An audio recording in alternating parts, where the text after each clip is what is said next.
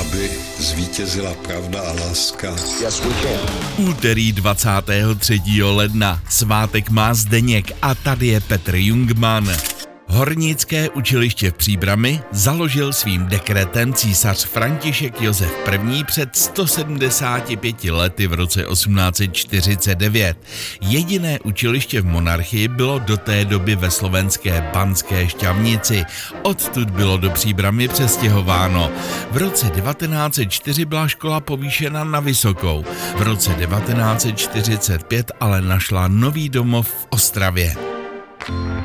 Ke svému úplně prvnímu zápasu vyjel český hokejový tým před 115 lety v roce 1909.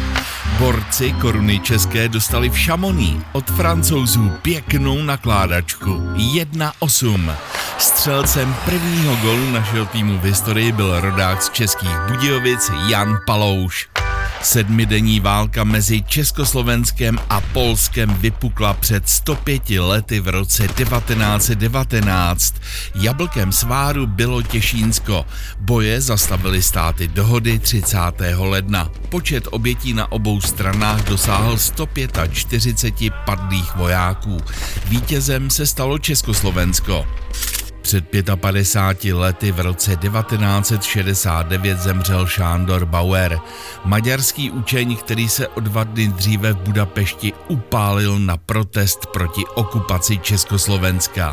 až osud rozhodl, aby hoši z klubu rychlých šípů začali nevědomky rozplétat tajná jeho vlákna, zamotaná a spuchřelá. Otec rychlých šípů, spisovatel Jaroslav Foglár, zemřel před 25 lety. Jestřáb, jak zněla jeho skautská přezdívka, se dožil 91.